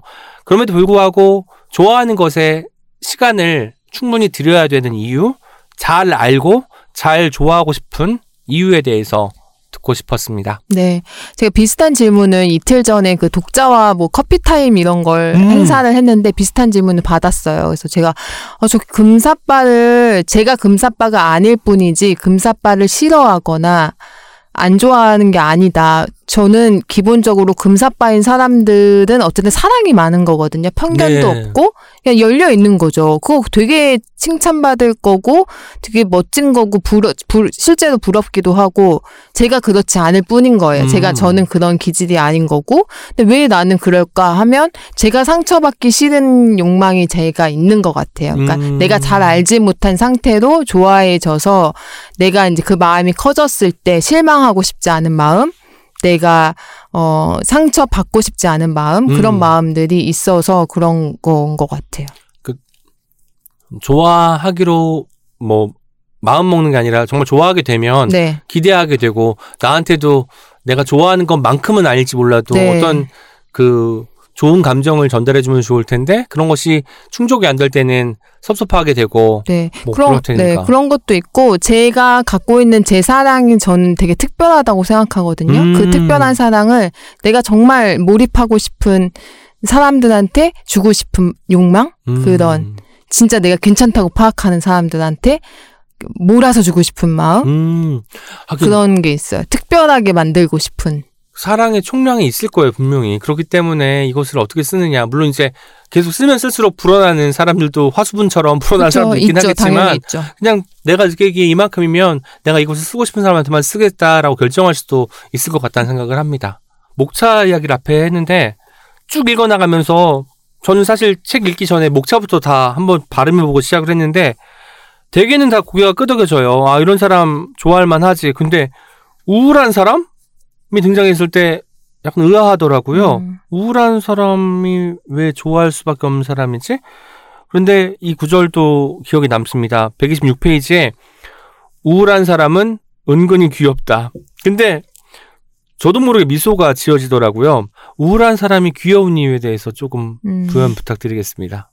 그 우울함이 드러나는 게 귀여운 것 같고 우울함을 보통 느끼면 되게 숨어 있으려고 하고 혼자 감추려고 있으려고 하고. 하고, 감추려고 하고 그 감정을 남한테 전파하지 않으려는 음. 사람들도 있는데 저는 우울한 기질이 되게 사람을 성장시키고 타인을 또 배려하는 또 기질이라고도 생각을 하고 오은 시인님 같은 경우도 항상 하이 같지만 그렇지 않을 때도 많고 1대1로 만날 땐 또 다르잖아요. 네, 네. 저는 그럴 때 약간 차분하실 때가 되게 더 진짜 같고 음. 더이 사람이 이- 원래 이런 거지 그런 생각을 할 때 있거든요. 그래서 그, 저는 그렇게 좀 다운되어 있는 사람도 좋고 음. 제가 항상 좀 이렇게 같이 있기 힘 부담스러운 사람 항상 하이고 항상 목소리 크고 항상 떠 있는 사람.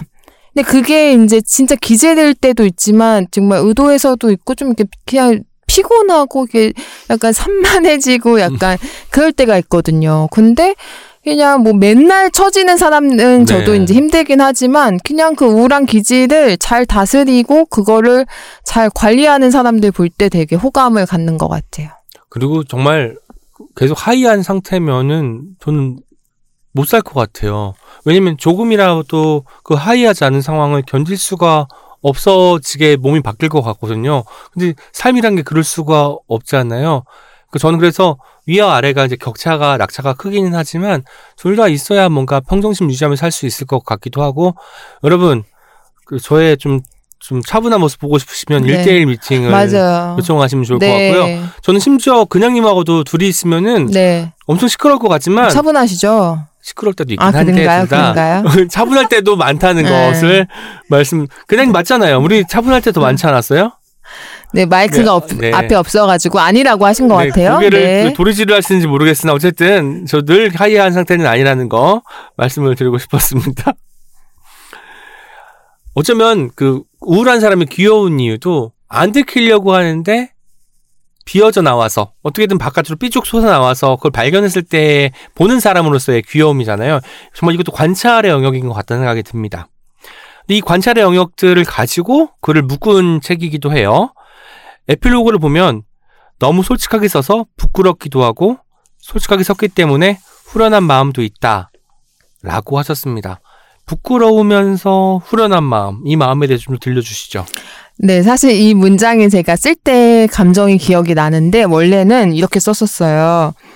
어, 너무 솔직하게 써서 부끄럽기도 하지만 솔직하게 썼기 때문에 떳떳한 마음도 있다. 음. 떳떳하다는 걸 쓸까 말까 하다가 뭐 내가 떳떳할 게 뭐 있겠어. 이런 음, 그러니까 사실 에세이 쓰다 보면 글감이 떨어져 가지고 막 없던 얘기 짓는 작가들도 분명히 있을 텐데 저는 그렇게 하지 않았다는 떳떳함 음. 그리고 나의 약간 좋지 않은 모습도 그냥 썼다 음. 나의 힘들고 좀 얘가 이미지가 이상하게 돼- 읽힐 수도 있을 것 같은 것도 그냥 썼다는 그 후련함 네. 떳떳함 그런 그리고 없었던 에피소드가 없다 이건 음. 정말 음. 내가 경험한 거다 이런 음. 생각들을 하면서 이걸 썼는데 어 그러니까 제가 솔직하다는 이야기를 진짜 많이 듣거든요. 근데 네. 이 솔직이 누군가한테는 호감일 때도 있고 누군가한테는 상처일 때도 있고 음. 제가 이제 실수할 때도 있고 여러 가지 그 생각들을 하면서 하지만 저는 솔직한 사람이 여전히 좋긴 하거든요. 음. 타인을 볼 때도 이제 뭐 상처가 되거나 이런 것들이 내 스스로가 한테도 있을 수 있고 타인한테 있을 수도 있으니까 그런 것들은 이제 나이가 들면서 조심하려고 노력을 하긴 하는데 나의 풀림, 나의 감정을 이렇게 드러내는 일이 타인한테도 또 도움이 될 때가 있거든요. 아, 이 사람 음. 되게 행복해 보이고 잘 나가 보이고 막 이래서 자기가 그 사람들 볼 때 되게 힘들었는데 누가 힘들어하고 막 이런 얘기하면 아, 저 사람도 저렇구나 음. 이러면서 얻는 위로와 용기가 있잖아요. 네, 네. 저는 그걸 의도하면서 얘기할 때도 가끔 있어요. 네. 저의 찌질하고 되게 못된 모습이거나 나쁜 모습도 이게 나니까 이거를 각색해서 보여줘서 그걸로써 사랑받거나 인정받고 이런 고 싶지 않은 마음들.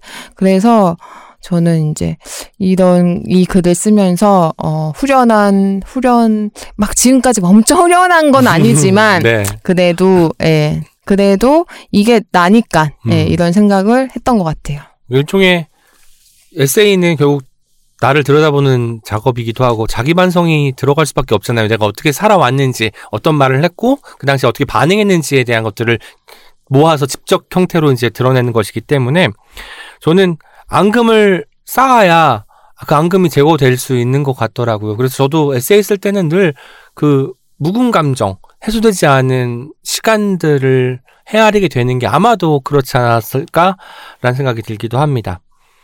마음 산책의 술가는 식들은 1쇄에 편집자 엽서가 담겨 있잖아요. 아마도 성혜연 편집자님께서 쓰신 것 같은데 이런 대목이 있어요. 관계를 깊이 들여다보는 것은 결국 자신을 잘 알고 싶은 마음의 방증인 것 같습니다. 책을 덮고 나면 사람을 오래 지켜보고 천천히 관계를 쌓아가고 싶어집니다. 모두와 잘 지내려 전전긍긍하지 말고 까다롭게 좋아해야 더 나은 관계를 맺을 수 있을 테니까요. 라고 이런 문장이 마지막에 담겨 있는데요. 모두와 잘잘 지내려 전전긍긍하지 말고 까다롭게 좋아해야 더 나은 관계를 만들, 만들 수 있다. 뭔가 이 책의 주제가 한 문장으로 이렇게 나와 있는 것 같기도 한데요. 이 엽서도 한 페이지, 뭐, 그렇게 길지 않은 분량이긴 하지만 편집자가 이 책에 얼마나 많은 애정을 갖고 있는지가 느껴지는 문장들이더라고요. 왠지 성희연 편집자가 엄재 작가님한테 중요한 사람일 것 같은데 책에 있는 글의 제목들 뭐 여러 가지 제목들 있잖아요. 뭐 그 제목들처럼 그 수식어를 붙여가지고 송혜연을 땡땡 사람으로 정의한다면 어떻게 표현할 수 있을까요? 음.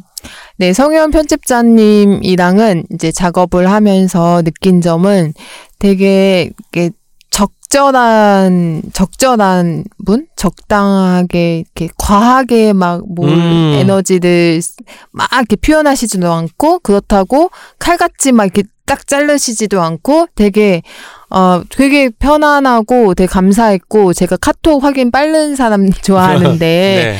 되게 빠르시고 피드백도 되게 정확히 해주시고 좋았고 제가 이제 글에 약간 챕터 챕터마다 마무리가 조금 이렇게 엉성하게 된 챕터들도 몇 개 있었는데 그런 것들을 꼼꼼하게 되게 지적을 많이 해주시고 음, 그래서 되게 좋았어요. 여기 그리- 뭐가 더 들어가면 좋겠다라는 식의 네. 어떤 조언을 해주셨군요. 그리고 뭐 순서 이런 거 배치 음. 이런 것들도 살펴주셨고 시점이나 이런 것도 되게 꼼꼼히 음. 작업해 주셔서 사실 연차가 조금 이제 없으신 분 하면 되게 막 귀엽게 막 이렇게 음. 하시는 분들도 가끔 있는데 역시 이렇게 베테랑 편집자셔서 음. 진짜 이렇게 뭐 요청할 거 딱히 없이 바로 바로 물론 저도 피드백을 빠르게 이제 하는 편이니까 빨리빨리 했는데 한번 또 작업해 보고 싶은 편집자 또 만나고 음. 싶은 편집자 그리고 어 기질은 저도 잘 많이 친해지진 못해서 잘 모르겠지만 그림을 그리시거든요 취미로 네. 예 그리고 빵을 좋아하시는 게 저랑 공통점이에요 아. 그래서 제가 첫 책에 나왔을 때 사인하러 갔을 때 일부러 편집자님을 드리고 싶어서 빵을 사갔거든요. 어.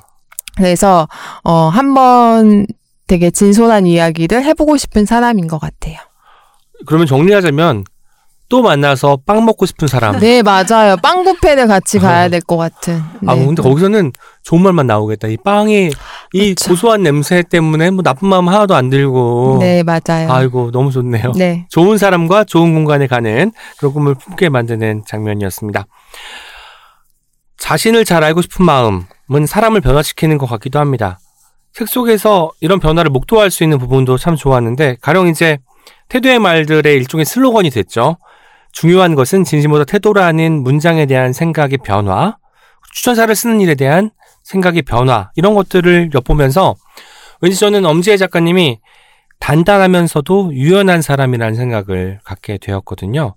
책 쓰는 일은 누군가를 조금 이동시키는 일이잖아요. 뭐 과거에서 현재로, 저기에서 여기로. 이번 책을 쓰면서 변화가 있었다면 어떤 점이 있을까요?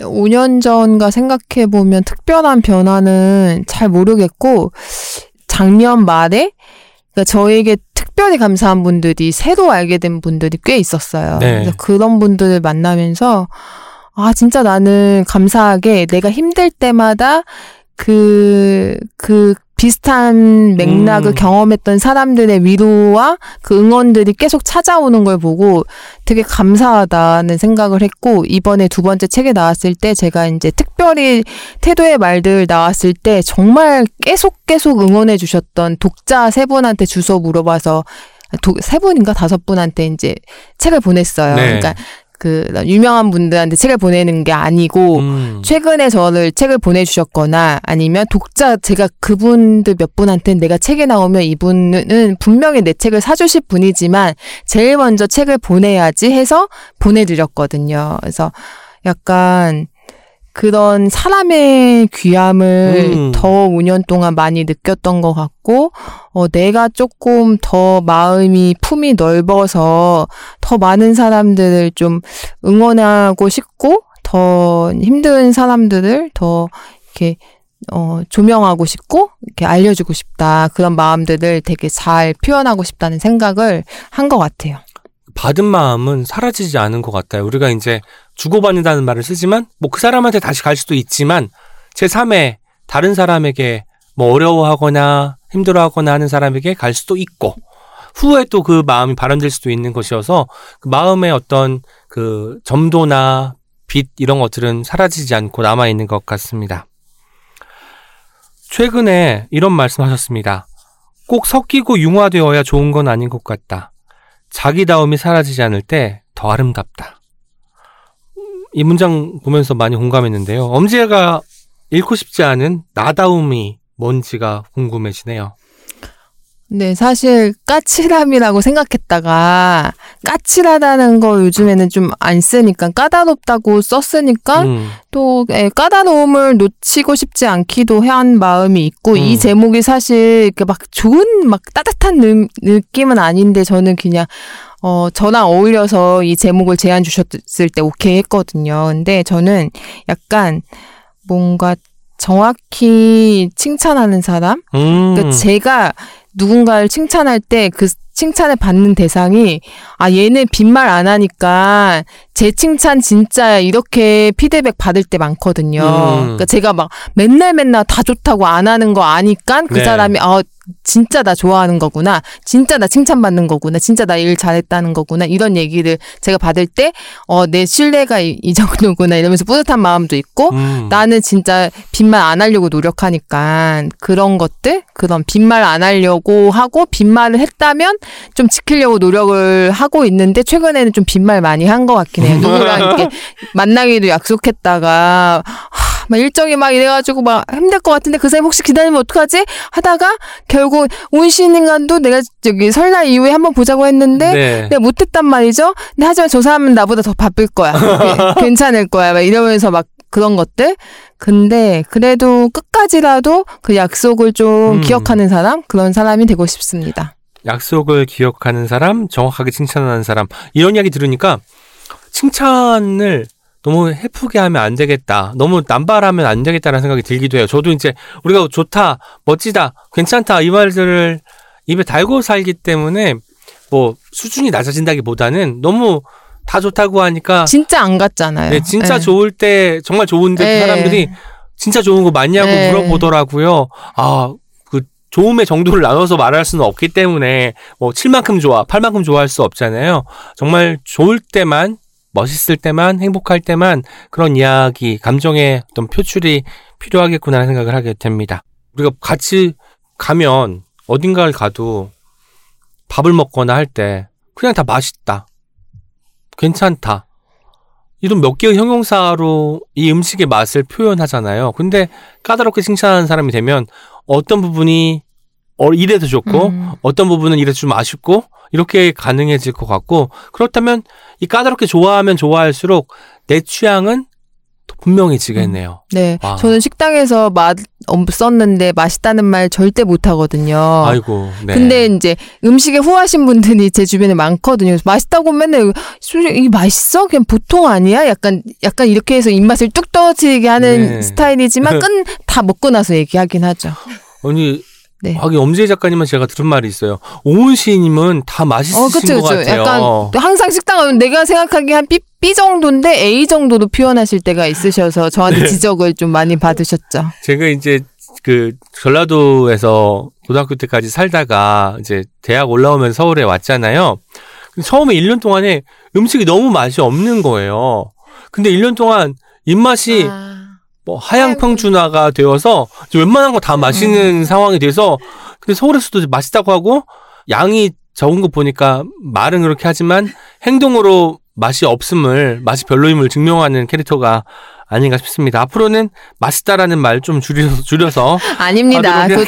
후한 마음도 되게 음, 훌륭하다고 저 생각합니다. 아니 근데 안 좋은 점이 있었던 것 같아요. 음. 얼마 전에 그 음식을 먹다가 이제 지나가는 이제 사장님께서 제가 이제 반- 반찬을 먹고 있는데 "헉, 맛있어요? 네 맛있어요. 했더니 이거 일만큼 갖다 주신 거예요. 아, 저는 그냥 이. 남기가 그래가지고 먹고 어, 있었는데 어떡해. 그래서 엄청 열심히 어, 먹었던 그쵸. 기억이 나서 근데 그때는 또 물어보시는데 그쵸 맛없다고 했어요. 그냥 미소만 지었어요. 아 예 이러면 그 사람이 읽히죠. 근데 제가 또 약간 오버하는 스타일이잖아. 너무 맛있어요. 이렇게 말을 해버리는 바람에 또 음. 산더미가 되었던 그런 상황이 떠오르면서 정확하게 칭찬해야겠다라는 마음을 음. 품게 됩니다. 내 마음에 집중하는 사람의 마지막 문장은 이렇습니다. 다만 바라는 건 시간을 조금 내어 속살을 보려고 노력하는 일. 가려진 책을 들춰보고 숨어있던 사람을 무대에 올려보는 일이다. 요즘 관심 가는 사람, 궁금한 사람, 무대에 올려보고 싶은 사람이 있을 것 같습니다. 어, 네, 이 질문 되게 반가웠던 질문이고, 이건 오면서 제가 따로 메모를 했어요. 너무 많아가지고. 네. 제가 예전에 그 책읽아웃에서도 소개했던 김호 작가님, 네. 직장인에서 직, 직업인으로인가? 네, 그 책 쓰신 분이 그분의 글을 읽으면 제가 약간 일에 대한 insight를 얻거든요. 음. 그래서 지금도 뭐 출판계에서 유명하신 분이지만 김호 작가님 새 책이 또 4월에 나온다고 네. 들어서 책이라웃에도 또 한번 소개하면 좋지 않을까 생각도 했고 최근에 질문하는 세계라는 이소임 변호사님의 글을 읽었는데 이 에세이도 네. 너무 좋았어요. 그래서 이 책도 읽어 보심 이분이 되게 궁금한 저자예요. 저도 서면 음. 인터뷰만 해가지고 그렇고 드라마의 말들 쓰신 오수경 작가님 글도 제가 네. 팬이거든요. 그 제가 나는 솔로 좋아하잖아요. 네네. 그래서 이분의 나는 솔로 리뷰 글들 페북에 가끔 이제 올려주시면 아 역시 사람을 이렇게 해석을 할 수 있지. 제가 사람에 관심이 많아서 음. 나는 솔로를 지금도 보고 요즘에 학연도 보고 있어요. 학연이라고 동창회 아. 동창들이 서로 만, 오랜만에 학연 만나서 예, 연애하는 얘기. 어. MBC에서 새로 시작한 예능인데 시즌 1은 재미가 네네. 없어서 안 보다가 요것도 오수경 작가님 그리고 아까 얘기했던 말들. 김경민 작가님은 제가 페이스북을 친구 공개로만 아주 작게 운영을 하- 그러니까 운영이 아니고 이제 쓰고 있는데 네. 제가 한 명만 패친을 맺어야 된다면 저는 김경민 작가님의 글이 진짜 그 요리하는 얘기, 살림하는 얘기, 뭐 네. 이분이 이제 학교 선생님이셨거든요. 네. 그런 것들, 약간 이슈에 대한 뭐 정치에 음. 대한 얘기 다 정말 약간 화끈하시고 글이 재밌어요. 그래서 이분도 제가 오프라인으로 만나본 적이 없는데 책을 꾸준히 쓰시거든요. 그래서 이분의 이야기도 궁금하고 또 몇 달 전에 안승준님 그 요즘은 팟캐스트 시대 진행했던 안승준님을 최근에 다른 무슨 자리 때문에 인터뷰를 하게 됐는데 제가 책에 썼 던 것 같아요. 그래서 어떤 분 만났는데 육아관이 너무 멋있어서 책 한 번 음. 쓰라고 했는데 그분이 아 안 된다고 자식들이 나중에 어떻게 자기의 그걸 생각할지 모르는데 네, 네. 난 쓰면 안 된다고 얘기하신 분이거든요. 안승준님 인터뷰하면서 되게 많이 와 이렇게 생각하는 어 아빠가 있다고 음. 약간 이렇게 막 깨는데 그래서 어떻게 이렇게 성장을 하시게 됐냐고 했더니 트위터를 통해서 많이 배웠다고 음. 이렇게 얘기하셨어요. 트위터가 X가 아니라 트위터 트위터이던 시절이었겠죠. 네. 그리고 또 책에 잠깐 등장했던 레바님이 그 일간 소울 영어라는 유튜브 채널을 운영하시는 레바 김님이라고 지금 49만 명이 됐어요. 구독자가. 네. 저랑 알았을 때는 유튜브를 시작하기 전에 알게 오. 됐는데 50만 구독자를 지금 다 하면서 지금 뉴질랜드로 이주를 하셔서 거기서 사- 살고 계시는데 음. 울컥하는 사람으로 제 책에 나왔죠. 그래서 이분도 제가 되게 이제 좋아하는 분인데 이분의 그 딕션 그리고 심리를 전공하셔가지고 이런 어떤 사람의 말과 행동을 파악할 때 그 담다는 시선이 있어요. 그래서 음. 이분도 제가 이렇게 예, 좀 이렇게 조명하고 싶은 분 중에 한 명이고 최근에 추천사 썼던 임희정 아나운서님 질문이 될 시간도 책이 너무 글이 너무 좋았거든요. 워킹맘들이 읽으면 좋을 책인데 막 책이 막 많이 반응이 없어가지고 제가 막 안타까울 정도로 글이 좋았는데 임희정 네. 아나운서님 글 그리고 마지막으로 김잔디님도 최근에 뵐 기회가 있어서 브로콜리 너마저 네. 키보드 치시는 예. 김잔디님은 되게 부럽더라고요. 되게 이렇게 걱정이 많은 스타일이 아니시더라고요. 불안이 음. 크지 않은 사람을 오랜만에 만나서 되게 그분의 이야기를 되게 많이 듣고 싶다. 네. 그분도 돌봄과 작업 2에 등장하셨는데 네, 네. 개인 책도 쓰고 계신다고 오. 들고 있-. 들어서 제가 이제 어 막 옹기종기 섭외했던 그 마음으로 아 나 이분 얘기하고 싶어 이러면서 적어 왔습니다. 아니 정말 화수분입니다. 네. 무대에 올려보고 싶은 사람이 총 흥분했어요. 7분. 네. 김호, 김경민, 오수경, 안승준, 레바킴, 임희정, 김잔디, 이소임 이소임, 변호사님까지. 이소임 변호사가 여덟 분이군요. 이소임 변호사님이 인스타그램에서 갓소임이라고 인스타툰을 그리세요. 진짜 재밌어요. 갓소임. 인스타. 지금 1만 팔로워인데 진짜 이분이 막 유명하신 분은 아닌데 인스타툰으로 인기를 얻어서 음. 책을 쓰시게 됐는데 어, 질문하는 세계도 오은 시인님도 읽으면 되게 좋아할 스타일의 글이에요. 아니, 저도 오늘 뭔가 추천 도서를 이렇게 많이 받아가지고 가는 기분인데, 제이 작가님, 저희 공식 질문 아시죠? 아 그래도? 공식 질문 이것도 한 후보가 10개 있었는데 그러니까 지금 이미 좀 책들이 많이 나왔는데 네, 사람뿐만 책들. 아니라 네. 왜냐면 사람이 딸려 나온다는 건 책도 같이 이제 올 수밖에 그쵸. 없는 것이니까 그래서 공식 질문 안 드릴 수가 없습니다. 추천하고 싶은 단 한 권의 책 네, 어떤 책 어떤 책도 무방하지만 네. 본인의 책과 네. 절판되는 책은 제외하고 추천해 주시면 됩니다. 이게 제가 그 세팅했을 때 제가 만든 제목이 질문이죠, 예. 그래서 사실 오면서 아 질문지 좀 많이 바뀌지 않았을까 했는데 또 이 전통성 네, 정말 멋지고 5년을 했는데 이렇게 해야죠. 그런가요? 네네. 암, 제가 막 그림책을 가지고 올까 생각도 하고 음. 양육에 대한 책도 생각하다가 최근에 지금 그 의대 증언 때문에 지금 어, 난리잖아요. 네네. 제가 그 이슈도 굉장히 이렇게 쫓고 있는데 지금 어막 수술이 취소되신 분들도 되게 많고 네. 저는 의료가 진짜 중요하다고 생각하거든요. 그러니까 예, 뭐 최근에 이제 저도 이제 많은 병원들을 가야 되는 상황들을 이제 펼쳐지고 주변의 지인분들 보면서도 되게 걱정을 많이 하는데 책이라웃에서 한번 나오셨던 교수님인데 그 기억 안아주기로 나왔던 최현우 교수님 제가 네. 그때 이제 선생님 섭외했었고 현장에서 이야기들 오은 시인 티키타카도 되게 좋았고 그 되게 중요한 얘기를 많이 해주셔서 되게 인상 깊었는데 최근에 신작이 나와서 그 신작 제목이 의료 쇼핑 나는 병원에 간다. 네, 그랑아리에서 나온 책인데 오. 이분의 새 책이 나왔다는 소식을 듣고 네, 책을 읽고 너무 좋아서 최근에 이제 인터뷰도 했는데 이 책 이야기들이 이제 기억 안아주기랑 연결되는 부분도 음. 많고 어 사람이 이게 질병이 아닌데 너무 심리적인 것들로 인해서 질병으로 인식이 되고 병원에 안 와도 되는데 네. 약을 먹고 의사들은 얘가 뭔가 증상이 있으니까 어, 약을 어. 먹을 정도는 아닌데 검사를 굳이 하게 되고 하, 뭐 나오면 약을 안 먹어도 자기 자식이면 안 줄 약들을 주는 음. 의사들도 있고 그런 여러 가지 예, 그런 상황들을 쓴 책인데 그러니까 의사나 뭐 병원 쇼핑을 하듯이 음. 돌아다니는 사람들이 있잖아요. 음. 내 진단이 아닌 것 같고 네네. 불안하고 그런 분들한테 도움이 될 만한 책이어서 이 책을 꼭 추천을 하고 싶어요. 왜냐하면 우리가 뭔가 몸이 좀 안 좋으면 검색을 해보잖아요. 그러면 이제 너무 많은 의견이 있어요. 그리고 증세를 보면 여기 이것도 맞는 거 같고 저것도 맞는 거 같고 근데 병원에 갔더니 아무것도 아니래. 괜찮은 거래. 그럼 믿을 수가 없으니까 병원에 또 가고 하는 것들이 이제 쇼핑처럼 이제 되어버린 지금의 어떤 상황을 겨냥하는 책이군요. 저도 관심 갖고 읽어보겠습니다.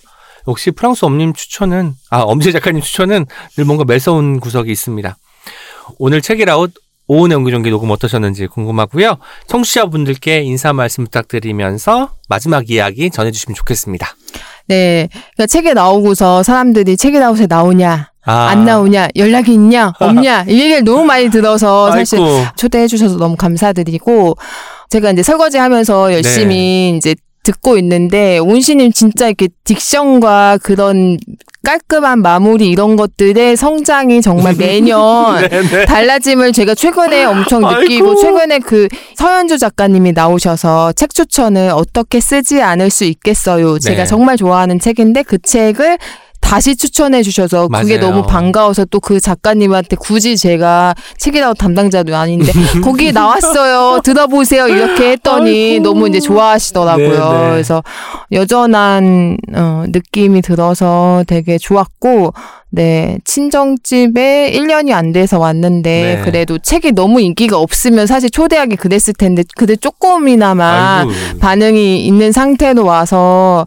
다행스럽고 음, 예전에 이제 옆에 앉아있을 때, 아, 좀 빨리 끝나지, 이런 생각도 했 던 적이 있었어요. 근데 또 제가 이 질문을 지금 24개를 어떻게 다 하지 했는데, 그래도 적당한 시간에 마무리가 된 것 같아서, 지루하지 않았어요. 제 스스로 얘기하면서. 그래서, 아이고. 아, 또 제가 직원이었으면 제안을 못했을 거예요. 제가 이제 제 직원이기 때문에 네네. 제가 하면 제가 이제 특수한 플러스가 음. 되는 거니까. 근데 지금은 네 작가로서 네네. 게스트로 오게 되고 해서 기쁩니다. 아니 너무 마지막 인사 때 정말 포복절도하게 만드시는 부분이 있었고요. 저희는 이 말씀만 드리도록 하겠습니다. 지혜 작가님 신작 까다롭게 좋아하는 사람 나왔을 때 영순이 이제 섭외 이제 해야 된다라고 말씀드렸던 것이고 나와주셔서 다시 한번 감사드립니다. 고맙습니다. 안녕 이거 하는 줄 알았어. 이거 해야 되는 줄 알고 기다리고 있어. Check it out. 정말 귀하다고 생각하는 마음들이 있다. 나에게 어떠한 호의를 받지 않았음에도 불구하고 힘들 때 먼저 찾아와 주는 사람. 도움을 줬지만 어떠한 보상이나 반응을 기대하지 않는 사람. 자신이 도와줄 수 있다는 것 자체만으로 기뻐하는 사람. 내가 되고 싶은 사람이기도 하다. 엄지혜 작가님의 말씀인데요. 반발짝 앞서 상대에게 마음을 쓰는 사람, 기꺼이 호의를 베풀 줄 아는 사람, 우리에게 그런 사람이 곁에 있기를, 우리가 그런 사람이 되어 주기를 마음 다해 바라게 되는 시간이었습니다. 이제 여러분의 목소리를 하나 들어보는 댓글 소개 시간입니다. 오늘도 켈리님과 단호박님 함께 합니다. 안녕하세요. 안녕하세요, 켈리입니다. 안녕하세요. 단호박입니다. 댓글 소개하려고 돌아왔습니다. 반갑습니다.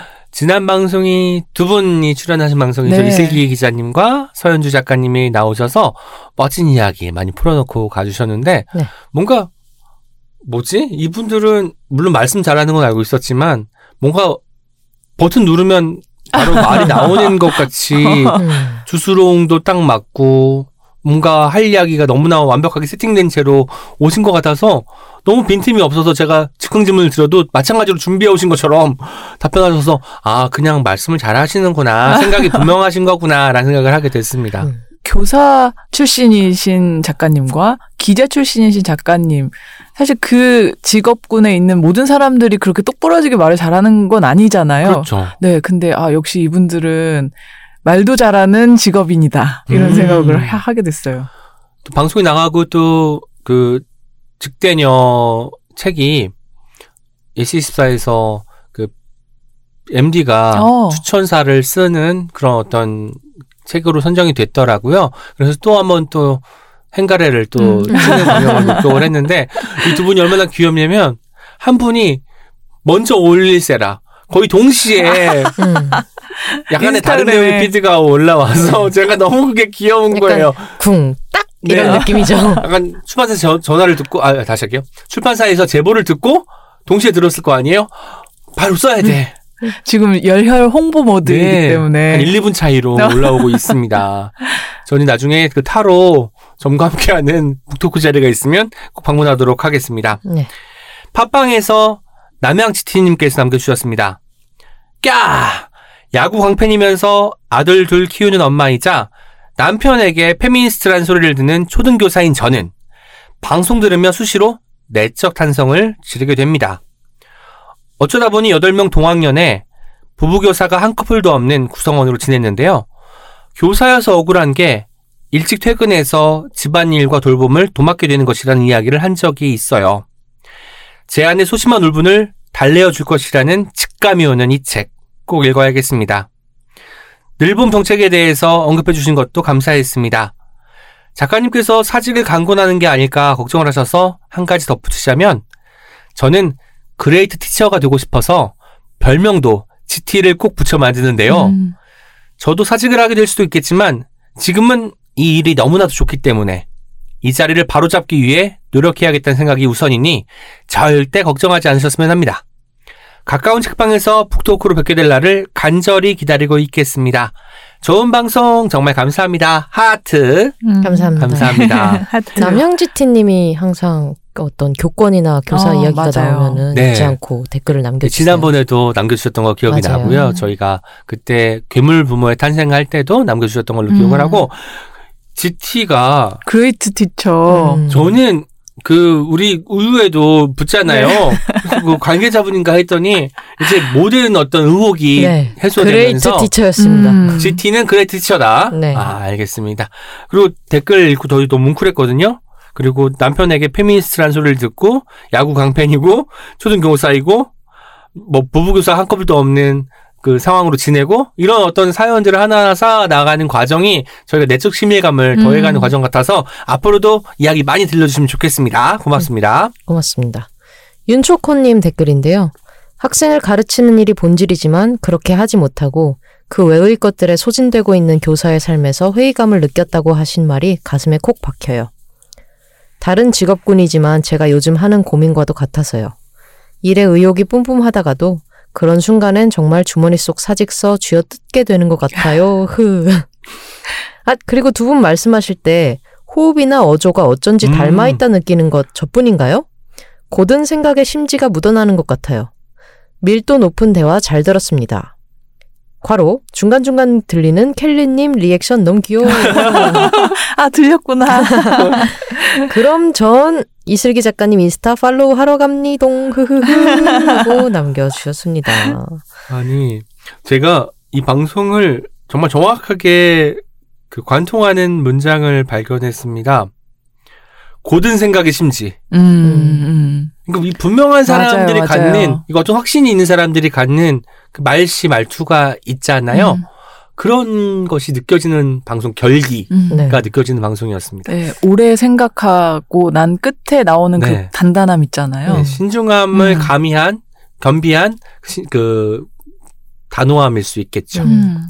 사직서를 쥐어뜯는 마음이란 무엇일까요? 네. 쥐어뜯는 거는 그냥 들고 다니는 것도 아니고 음. 주머니 네. 속에 사직서를 쥐어뜯는 네. 마음. 조금 참아야 돼. 으 이러면서 화를 내는 그러니까요. 그런 마음일까요? 아 윤축호님의 어떤 직장 생활도 좀 술술 잘 풀리시기를 바라겠습니다. 네. 인스타그램에서는 새아미님께서 이렇게 남겨주셨어요. 사서 추가요라고 하셨는데 아 사서 선생님들도 여초 직업이지요. 그쵸. 음. 그리고 비정규 노동자들이 많고 네. 계약직인 경우가 너무 많아서 진짜 도서관도 보면은 너무 중요한 시설인데 어좀 잘 관리되는 곳이 음. 어, 드문 것 같아요. 이런 환경 때문에. 맞아요. 음, 그러니까 인력에 투자를 해야 그러니까요. 돌아가는 일들이 있는데 네. 가장 먼저 예산이 삭감되고 가장 먼저 쥐어 짜이게 되는 음. 부분이기도 음. 하죠. 그러면서 막 건물만 짓고 막. 맞아요. 책 큐레이션하고 네. 관련해서 어떤 행사를 할지 이런 것들 다 고민하는 것들이 이제 사서 선생님들의 음. 역할이기도 하고 내부 프로그램도 많이 운영하고 계시잖아요. 그러니까요. 그것들이 굉장히 마- 엄청난 일인데 이분들의 처우가 음. 더 빨리 개선되었, 개선되었으면 좋겠다는 바람도 함께 담아봅니다. 네. 네이버 오디오 클립에서 AVIL님께서 남겨주셨습니다.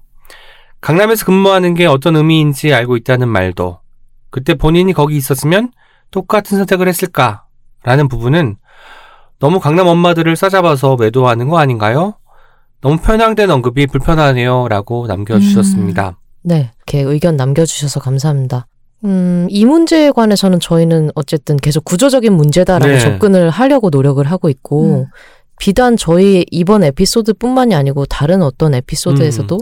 어떤 특정인 집단을 매도한다거나 누군가를 악마화하는 방식으로 방송을 만들지 않으려고 최선을 다하고 있다고는 자신 있게 말씀드릴 수 있을 네, 것 네. 같아요. 근데 저렇게 느껴졌다라고 하는 부분은 분명히 저희가 잘못 전달을 한 부분이 음. 있었다고 생각을 하는데 지금 한국 상황, 지금 교사와 어떤 부모와의 대립 갈등 혹은 우리나라 교육이 어떻게 될 것인가 문제에 있어서는 저는 어느 편이 나빴다, 어느 편이 잘못했고 어느 편이 더 노력해야 된다라는 인식보다는 그렇죠. 조금 더 구조 쪽으로 저희가 네. 생각을 많이 해보는 게 좋겠다는 생각이 듭니다. 특히 교육 분야 같은 경우는 이제 제도가 바뀌게 되면 많은 것들이 또 좀 변화가 따를 수밖에 없는 현장이기도 하잖아요. 네. 그렇기 때문에 그 구조의 어떤 그 하나하나 요소들을 좀 파헤치는 일이 우선적으로 이루어져야 되는 일이지 뭐 누가 잘했고 누가 잘못했고 이런 문제는 그 이후에 이제 이루어질 수 있는 문제 같기도 하고요. 어 어쨌든 하루 빨리 우리가 가르치는 일과 배우는 일은 사실 정말 정말 근사하고 즐거운 일이어야 그러니까요. 되잖아요. 네. 그런 상황으로 돌아가기를 바라봅니다. 네, 저희도 방송을 더욱더 신경 써서 만들도록 하겠습니다.